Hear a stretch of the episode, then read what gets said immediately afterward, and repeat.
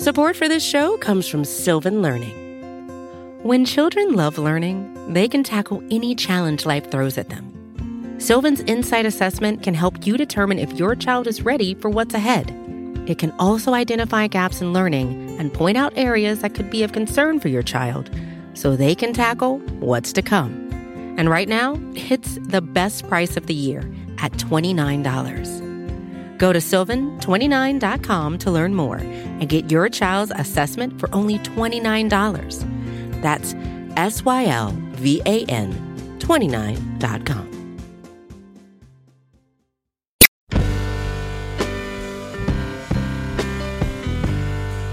Hello and welcome to the Longform Podcast. I'm Aaron Lammer. I'm here with Max Linsky and Evan Ratliff, my co-hosts. Big show this week. Yeah. Massive show. Big name. Massive prep.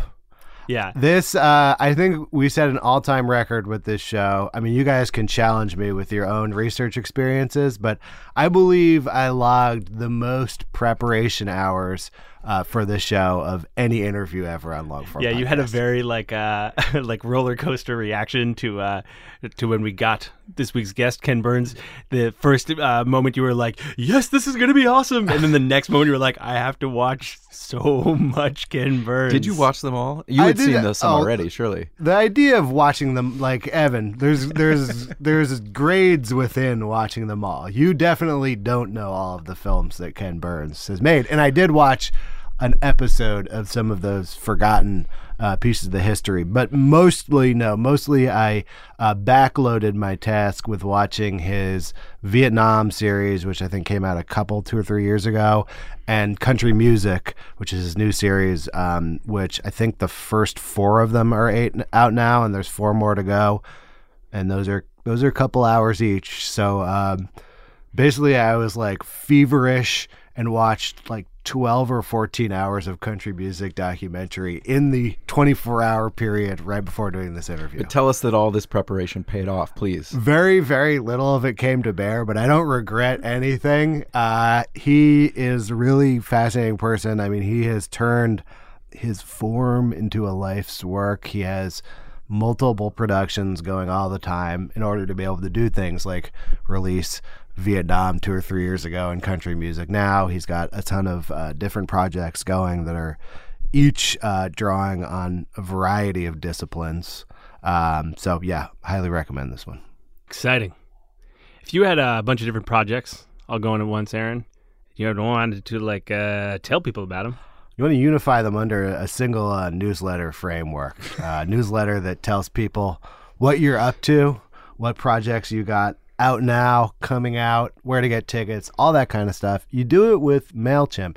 You might be thinking, yeah, but like my list is only going to be 100 people. Great. It's free up until you hit some threshold of people. So there's nothing stopping you from just signing up, getting it going now so it can grow as your projects do uh, over the decades. Get yourself a unified project framework. I mean, come on already. Every project needs one. The UPF. Thanks, MailChimp. Now here's Aaron with Ken Burns.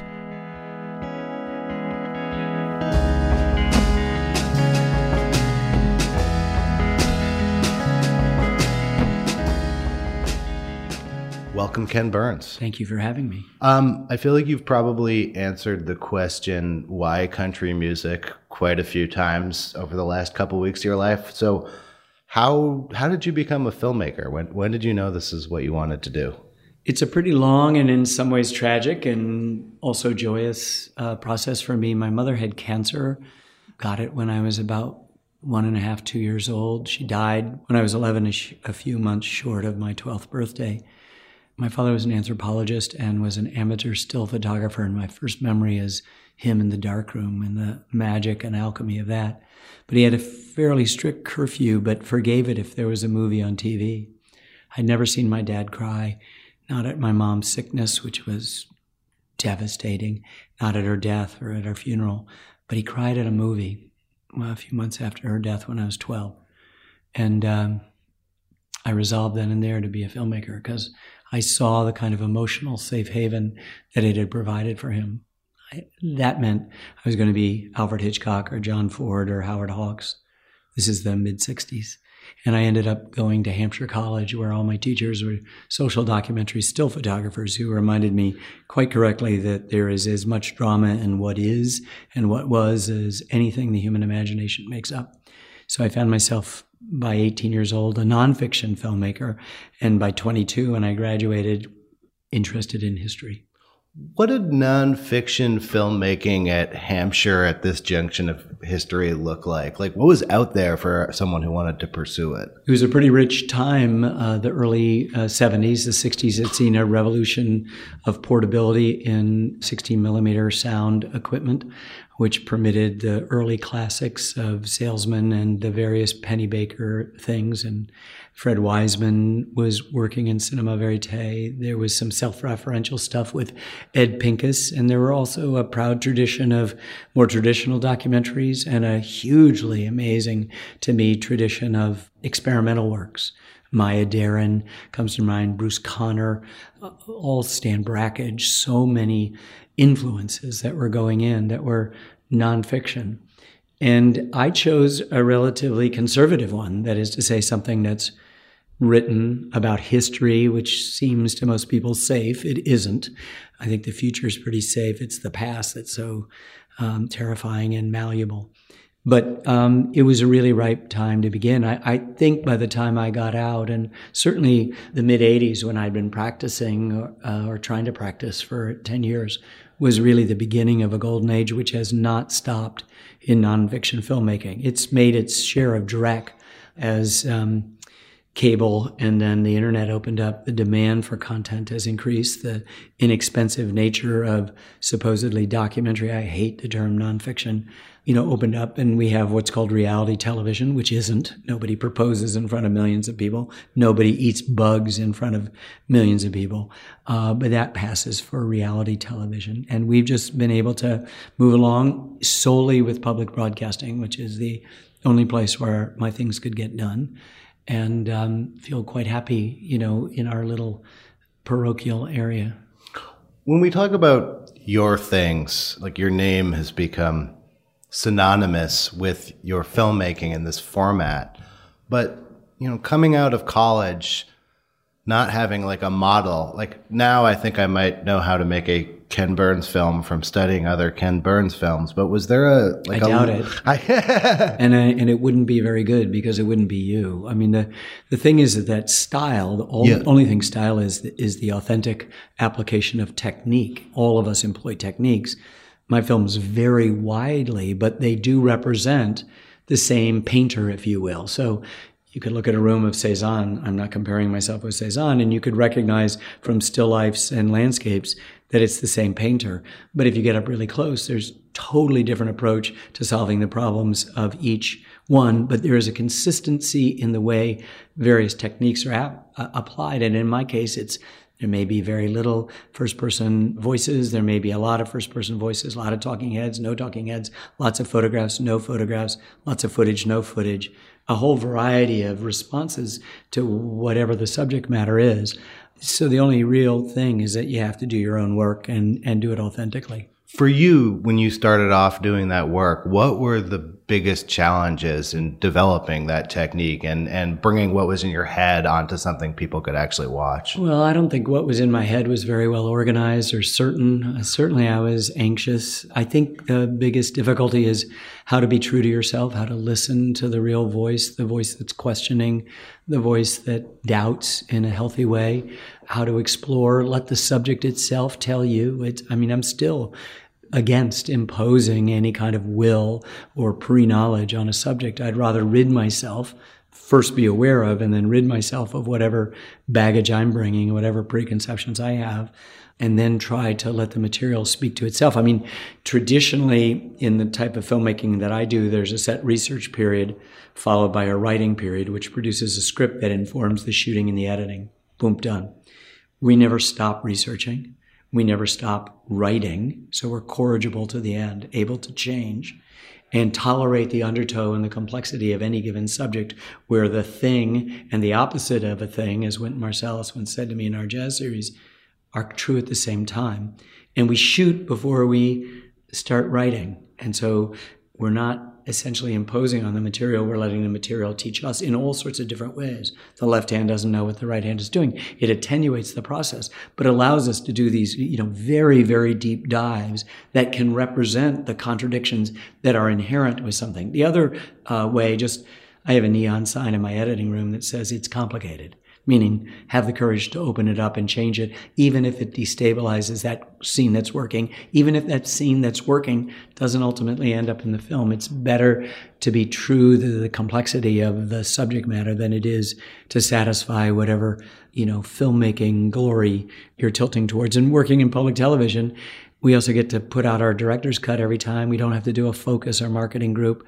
We also reach, you know, millions of people instead of a handful of people. And I, I, I like that equation. I like the discipline of it and I like the freedom in it.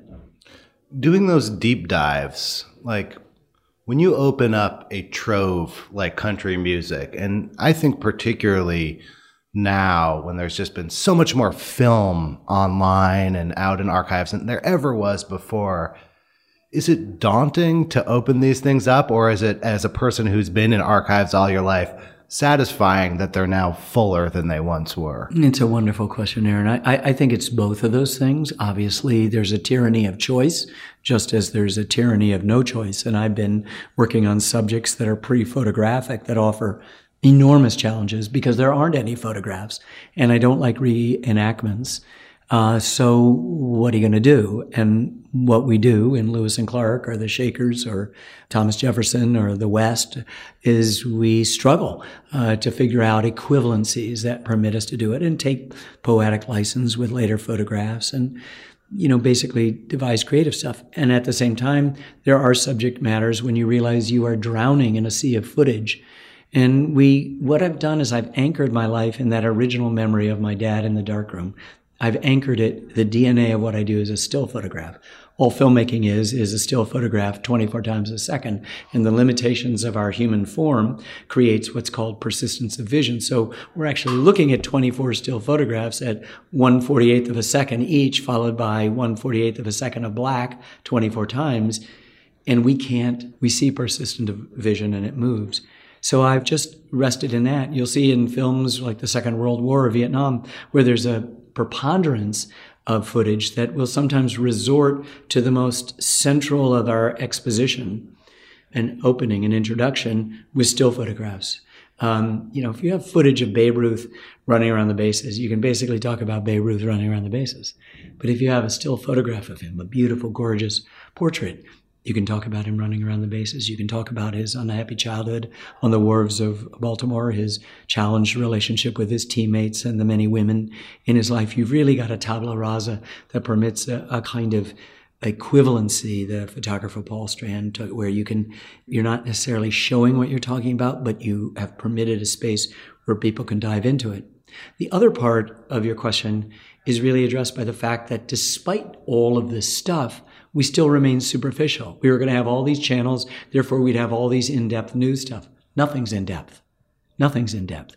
We have a million places, 10 million, 15, I don't know, places where you can go and find stuff on the internet and nothing's in depth.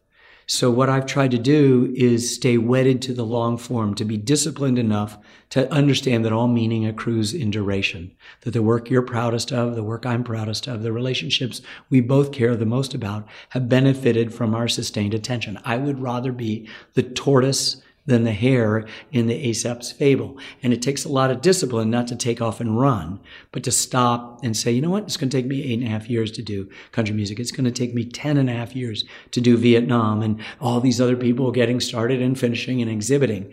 But that time, that precious time and the duration of the projects we create permit us to have the kind of deep dives that are ultimately satisfying not only for us as filmmakers, but for other people as an audience. And we belie the conventional wisdom I've been told from the very beginning when the critics said, Oh, Civil War is really great, no one will watch it. Oh, baseball is wonderful, no one will watch it. Jazz is great, but nobody likes African American subjects.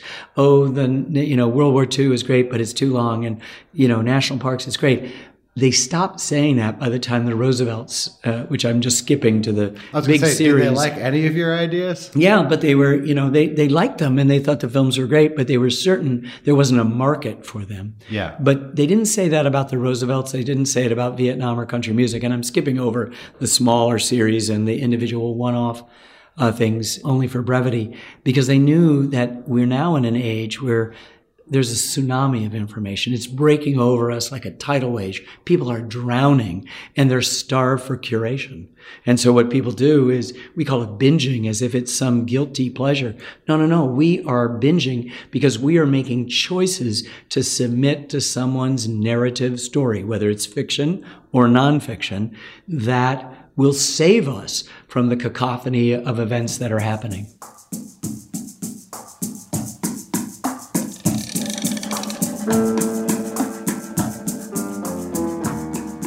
Hey, I'm going to pause things here to give you a quick word from this week's sponsor, Vistaprint. It's important to feel professional, polished, and prepared when it counts, aka right now. You can be plugged in and prepared if you have a business card from Vistaprint. It's the first step to making something crucial happen. Uh, Vistaprint is here to help you own the now with free shipping on any business card in any quantity. You get to choose whatever style, finish, shape, or paper you like. And because you get to pick the fonts and designs, it means it's something unique completely your own that you can feel good about. You can also feel good knowing that Vistaprint only uses carefully selected inks and responsibly sourced paper stocks. Your satisfaction is 100% guaranteed or your money back. So, I want you to go to Vistaprint and own the now by putting in promo code LONGFORM. Again, this is at vistaprint.com. You'll get free shipping on all business cards, any style, any quantity, limited time offer. Again, vistaprint.com, promo code longform. When you support people like Vistaprint, you support this show. Here is that show.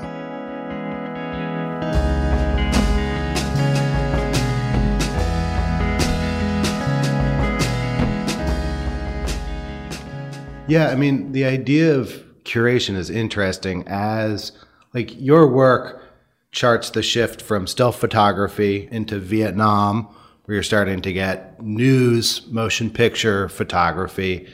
And if you keep doing this, I would guess that you'll eventually do one where a lot of the footage is coming off of people's cell phones. Yep. And as more and more stuff gets made, as more and more photos get taken, more and more people have a video camera, it seems like the need for that filter and that curation grows um, because simply the body of common work is too large. Yeah, well, it's a, that's really the nub of it, and I think you hit the nail on the head.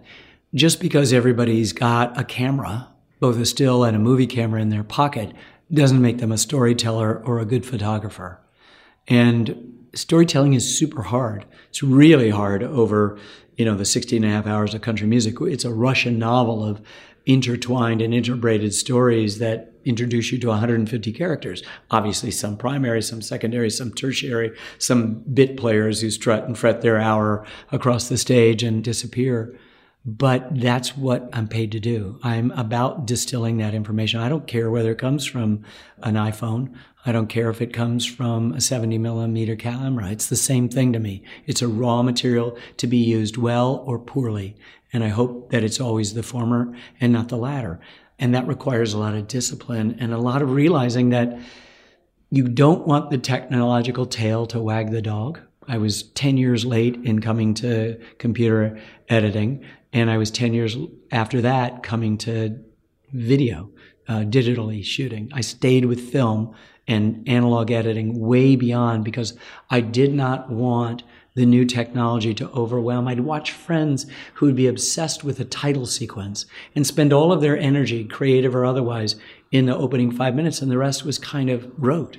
I don't give a damn about what my title sequence. I mean, I my, for me a big deal is to put a red line under something. You know, I don't I don't need to have things burst into flame or morph into that. I need to save my energy. I need to pace myself. It's a marathon. I need to have strength at the very end, not just in the very beginning with some big, huge sprint.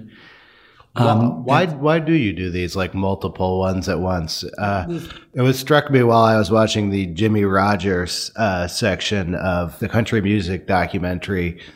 There's something in your own work history that echoes some of these people who work themselves to death. Well, you know, Jimmie Rodgers, who's the first great superstar in country music and an amazing composer and a great personality, kind of represents the Saturday night to the more staid Carter family's Sunday morning, though the Carter families have melodramas coming out their ears that uh, belie that. But he suffers from tuberculosis, and that's what kills him.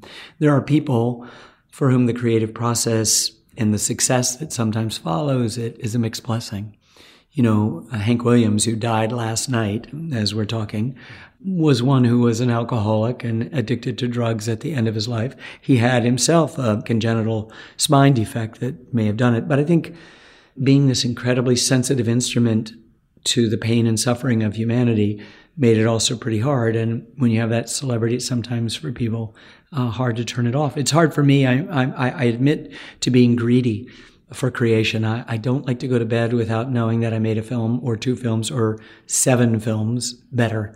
And I'm working on seven films. And you know from other interviews you've done that if any other filmmaker tells you that they're doing seven films, they're lying. But I have seven films in the editing room, in production. We're shooting them, in scripting. They're underway. And that is a huge juggling thing. And yet, you know, I'm I'm 66. I'm busier than I've ever been in my life, and there may be a little bit less the Jimmie Rodgers or Hank Williams model than there is the Red Shoes Ballet. Once you put these wonderful magic shoes on, it's hard to stop dancing. So you were working on country music in Vietnam simultaneously. Oh yeah, and several other films. And so, several other, probably some that have still have not come out. That, that's correct. And those are undertakings. I think eight, ten years. I've heard.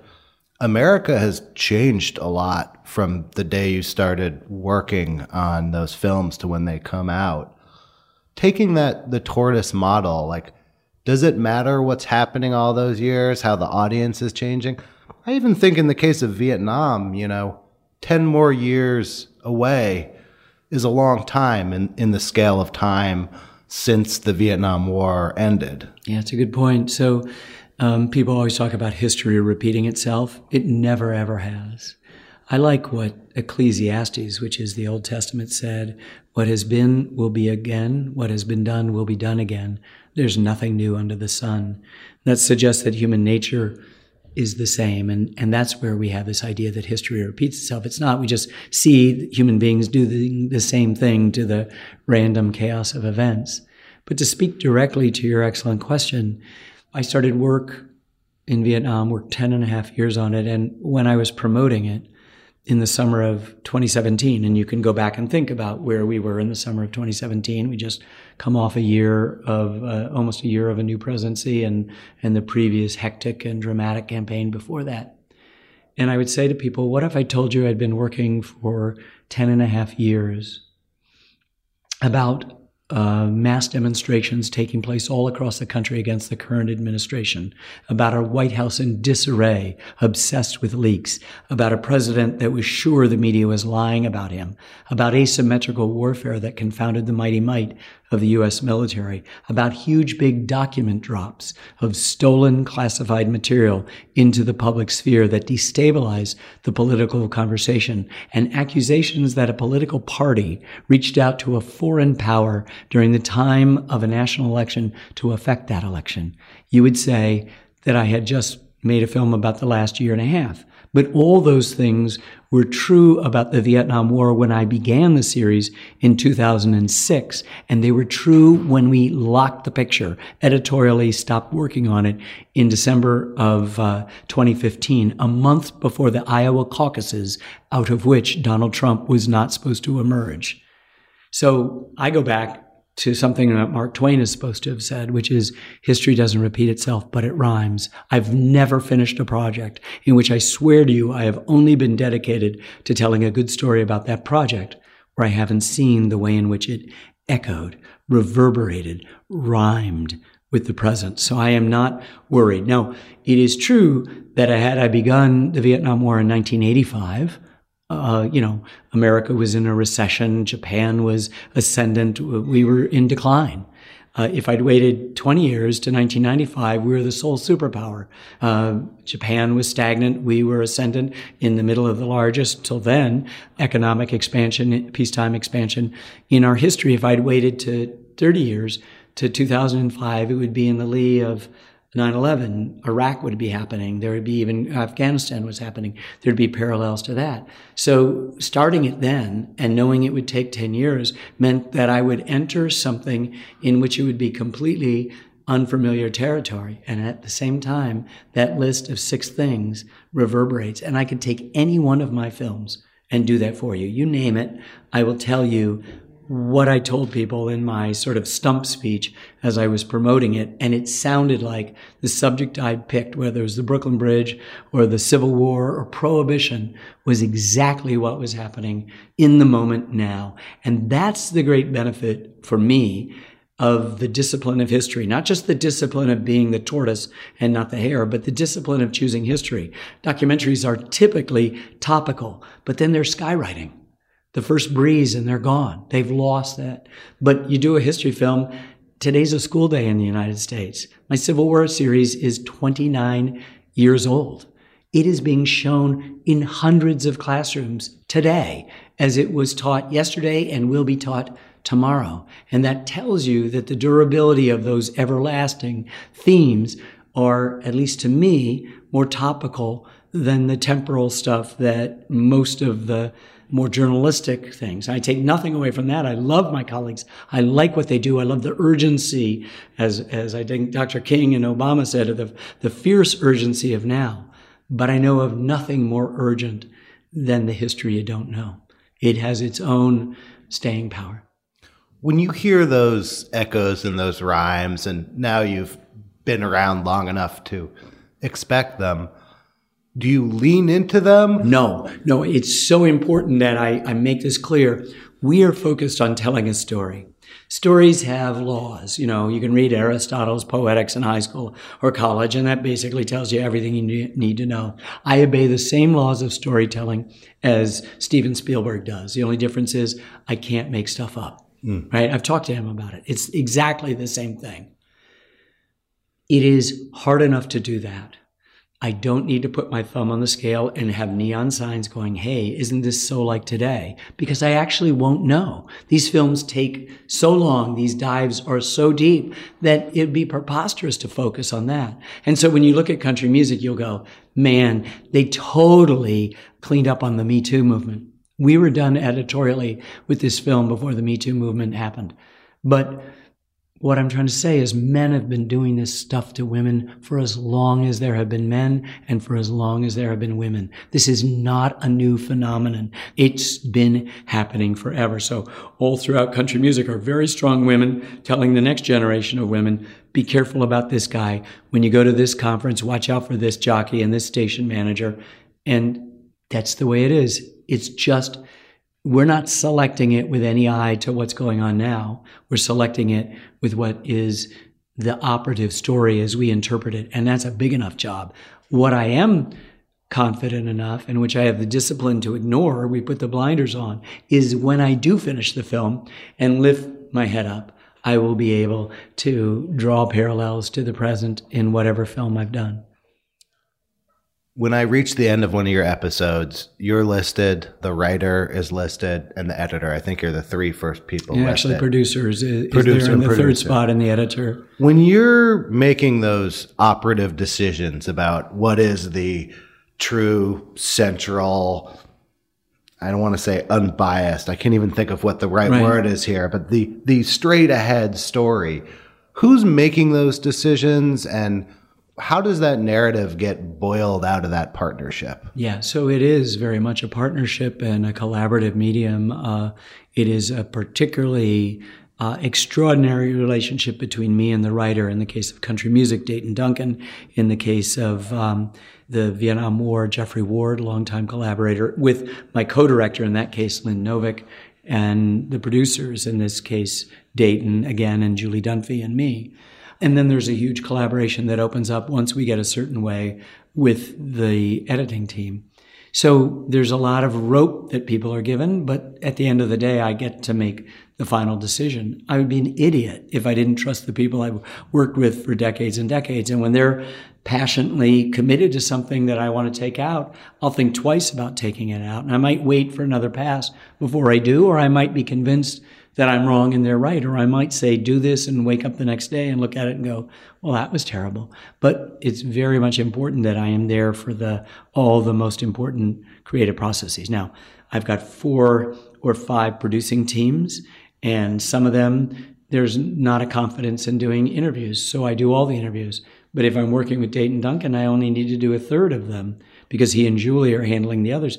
If I'm working with Lynn Novick, I may not even do 10% or 20% because she's so accomplished in that way. And I'd rather give my talents as an interview to the one that really needs it. But I never miss a script meeting and I never miss an editing session because that's where our films are made, particularly in the editing room. So we'll take a script that's you know i was looking at the episode that was on last night and remembering all the stuff that i took out you know the the blind assembly that is to say my voice as the scratch narrator reading the original script that had already been processed two or three drafts with consultants and my own and our own internal comments might have been twice as long as the episode and then I go through and I've got some pretty sharp scissors. When you're at that scratch script level, do you find the working aloud process is very different than on the page?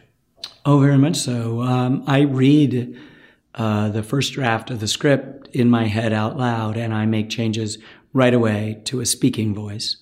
And then I'm also cutting things and seeing places where you could get away on the page with certain redundancies, but you can't get away in film. And then as we refine the script and take advice from consultants who say you've missed this or this date is wrong or you know it was actually friday morning not late thursday night. All good stuff at whatever level of the criticism.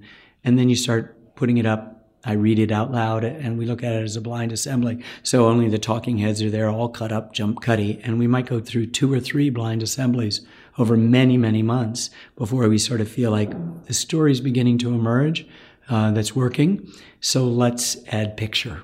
And so at every stage, you're just letting the material speak to you as much as you're trying to speak to the material.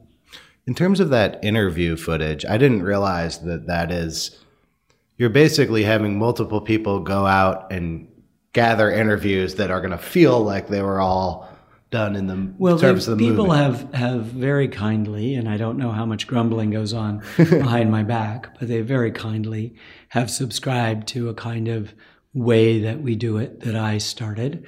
And I'm perfectly happy. I, am fully believe that things that Lynn Novick has gotten, I may not have gotten, and things that Dayton has gotten, I may not have gotten. It's not that many people on any given show, like Vietnam, big show like Vietnam or Country. It's three people and 80, 90% are two people. Uh, myself and Lynn, myself and Dayton and Julie might do a few in- interviews and Sarah Botstein might do a few. But on many of them, I'm doing all of the interviews. So there is a kind of consistency that has come from working with these people. I wouldn't be letting them do it if I hadn't worked with them for decades. And in the case of Dayton, in the case of Lynn, in the case of Sarah Botstein, it's decades. I'm curious, do you have sort of a common format or have you ever sat down and discussed how you want to do these interviews with the three of you? Like what what is a necessary ingredient that someone has to achieve? Listening is the biggest thing. Um, you know, you've got a set of questions that's born of research, but none of that means anything if you don't notice the twitch at question five, in which there might be a 5A, B, C, D, E, F, G, H, I, J, K. You know, and I've done that. And you got to be prepared to say, okay, my job is not to get through these questions. My job is to listen to them and see where a point of real entry might be. It's okay to just answer a question and further a narrative that has yet to be written, but it's another thing to get gold particularly in the films about war, but even in country music, where people break into song and they tell you as much by the way they break down trying to get through that song. Dwight Yoakam tries to sing a, a Merle Haggard song, and he didn't know at the beginning of singing it for us that he was going to be unable to complete it without just sort of speaking his way through after a 12 second pause. 12 seconds in film is an eternity. And he's composing himself, and you can see him holding, fighting back tears and breaking down. And it, you know, you want to be open for all of those moments. Or the soldier who says something, and when you the roll runs out, their wife or their son says, "Honey, you never told us that. Pop, you never talked about that." That's a pretty great moment, and it often means that you've abandoned your script and followed some instinct about the way they responded to the previous question and feel like you want to go someplace there with it. I was struck when I was watching country music, some of the figures like Merle Haggard really appear across almost all of the episodes. Yeah. He spans almost the whole run of country music. And when you're doing an interview with someone like that, and you're like, I might want some of them in episode two, definitely episode five. And You never six. think about you don't no, know. not thinking about it. Nothing, never. You don't know what's an episode at the point we did Merle. For sure, Dayton did that interview. It's, you're right, he's like Zeus. But what was so interesting is that normally in a project like this, you would presume, as we did, that it would be populated not only with the performers, but with lots of critics and lots of writers and lots of historians and scholars. We did 101 interviews, there's only one scholar hmm. the people themselves know it. And in order for Merle to agree to do this, he had to know that we were also interested in Jimmie Rodgers, that we were also going to do Bob Wills and the Maddox brothers and Rose. The latter two, we'd heard of Bob Wills. We didn't know much about the Maddox brothers and Rose. Same with Willie, who's fortunately still with us. Merle passed away after our interview, but Willie said, I want you to talk about Ernest Tubb.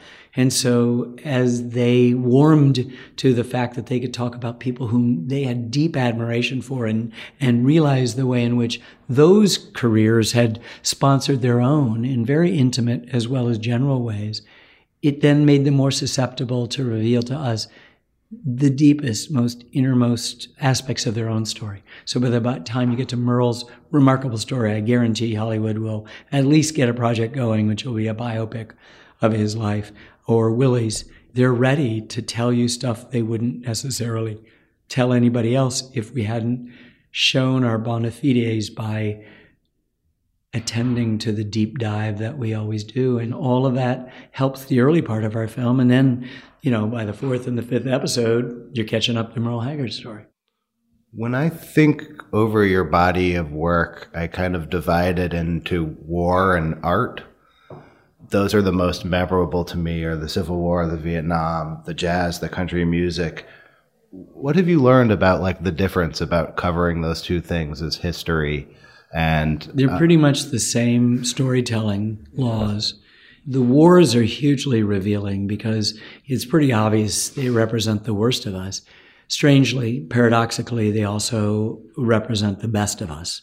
And so what you have is heightened human behavior. I mean, when people are in war, their violent death is possible at any moment, something you and I we don't think about it. It doesn't inform every second, but that kind of heightened vivification of existence that happens in war, the finely attuned senses provides us with enormous, powerful art in a way. In this case, the art of living, the art of dying, which are in many ways the same thing. The other subjects I wouldn't say are art. They're just subjects, you know. I have done jazz, I have done country music, I have done uh, films on Frank Lloyd Wright and Mark Twain. I'm working on Ernest Hemingway, but I've done the national parks and I've done the Dust Bowl and Prohibition and the Brooklyn Bridge, which is a work of art, and the Statue of Liberty, which is kind of a work of art. But these are ideas and stories, and all of them are anchored by exactly that. And in many ways, to be honest, I've made the same film over and over again. And it's just asking this deceptively simple question Who are we? You don't answer it, of course. How can you? But you do hopefully deepen the sounding, the asking of that question with each successive project. But you don't put your pants on any differently if the day is rainy or if the day is snowy or if the day is sunny. Making the films the same way. You use the tools you have. You got no still photographs? Okay, let's emphasize live cinematography.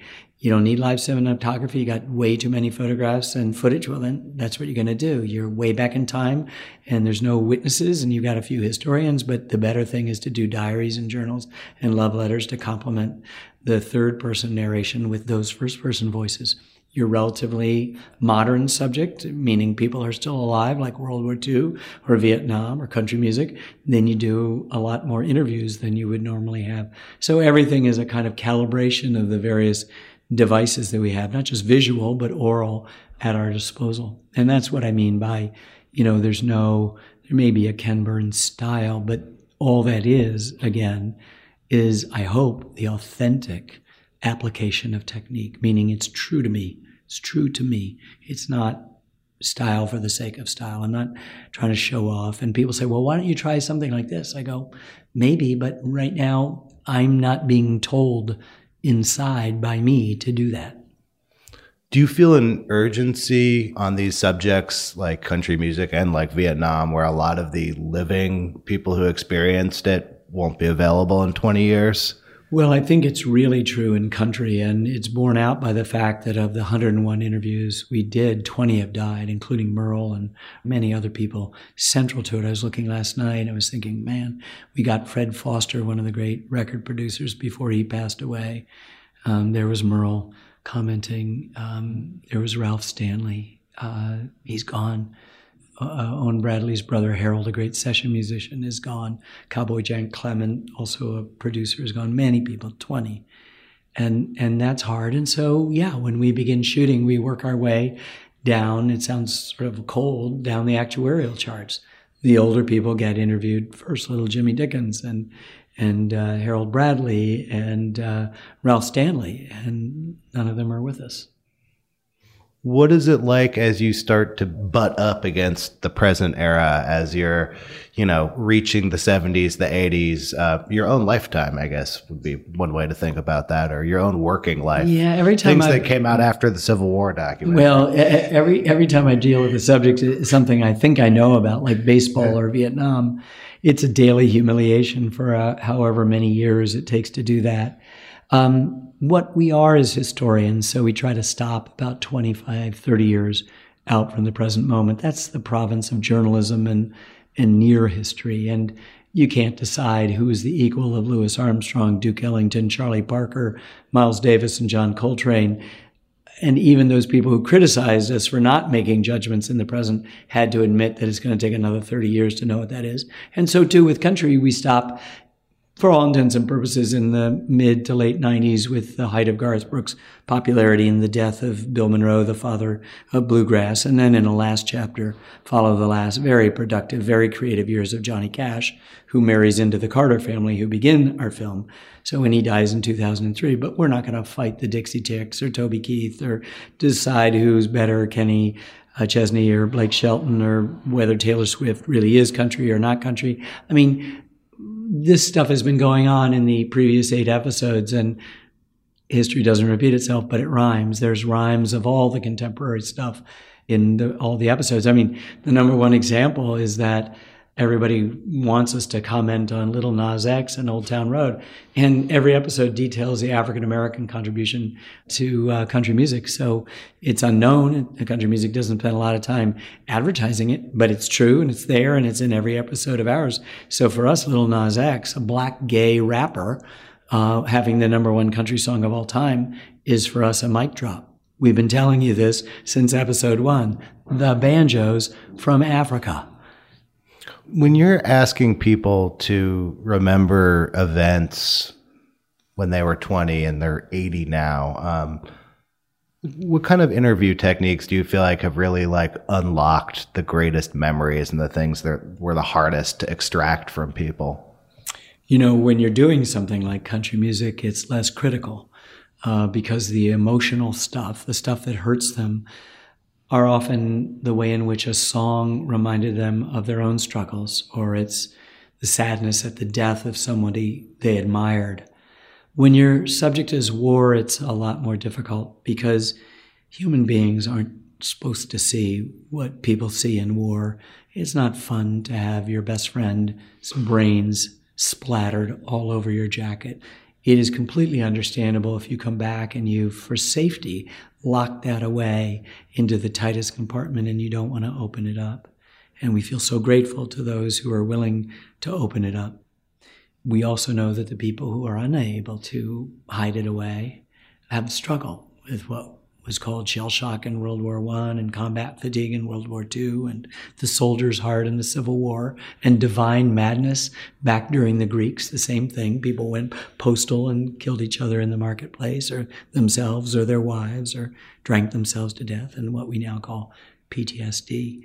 Um, you know, the best review I've ever had in my life was we heard about a soldier who'd been Vietnam vet who'd been in and out of VA hospitals for all 50 years since the war and had watched last winter the Vietnam War series five times. That's 18 hours times five. And he told somebody to tell me that he said, I think I'm okay now. I mean, I don't know of a better review I could have, and I think I'm okay now. Makes me want to cry right now because it just means that somehow the way we presented it gave him the kind of safe harbor my father felt uh, out of a life that had dealt him a pretty rough hand and had illness and death in it, his own psychological issues. And if a movie, in this case, Odd Man Out by Sir Carol Reed, starring James Mason about the Irish troubles, could give him the opportunity to cry, then that's great. Is there anything you still want to do that you feel like you haven't been able to? Is there a story that's frustrated you that you think I'll I'll like circle back on my last swing or well, I've been very lucky. I haven't had to abandon a project, but I've been itching for three decades to do something on Martin Luther King. And we're actually now in the process of collecting dozens and dozens of interviews of people who knew him so that when we are able to make that film that we haven't lost the Harry Belafontes and the Andrew Youngs and the John Lewises and, and to some extent more importantly the woman who drove King in Montgomery or the man who uh, was a teenage kind of gopher and intern during the Albany uh, movement in Georgia in the early 1960s, late 50s. Um, but I'm 66 years old. I'm a grandpa many times over. I have a kind of greater urgency. I know that if I were given a thousand years to live, which I will not be given, I would never run out of topics in American history. And so that greed I was talking about is there. I just want to do more. It's hard to say no. I just, I just want to say yes to every idea that comes in that isn't an idea in the head, but something that hits you in the heart or the gut, and the way country music did, and said you got to do it. And here I am, eight and a half years later, going, "Whoa, what was that? Did somebody get the number of that truck?" Thank you so much for this interview. Thank you.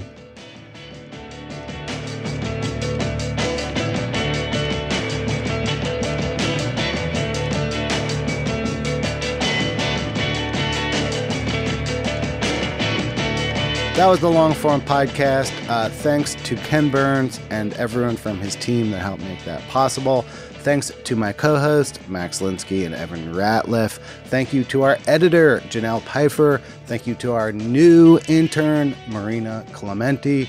Thank you to the amazing people at MailChimp and Pitt Writers who help make this show possible. Also, sponsors like Vistaprint. They are all dear to our heart, and we thank them. If you'd like to get in touch, podcast at longform.org. We love to get email. We love to hear from you. Thank you for listening, and we'll see you next week.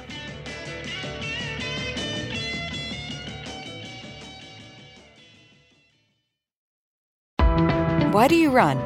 Why does anyone? I always thought that runners loved running, and that's not the case. Most runners hate running, but they choose to do it. In the new docu-series Running Socks brought to you by Team Milk, Abby Ayers learns why women runners everywhere are driven to go the distance. It really is about taking my power back and proving myself wrong. Team Milk is about fueling women's performance and helping them along their marathon journeys.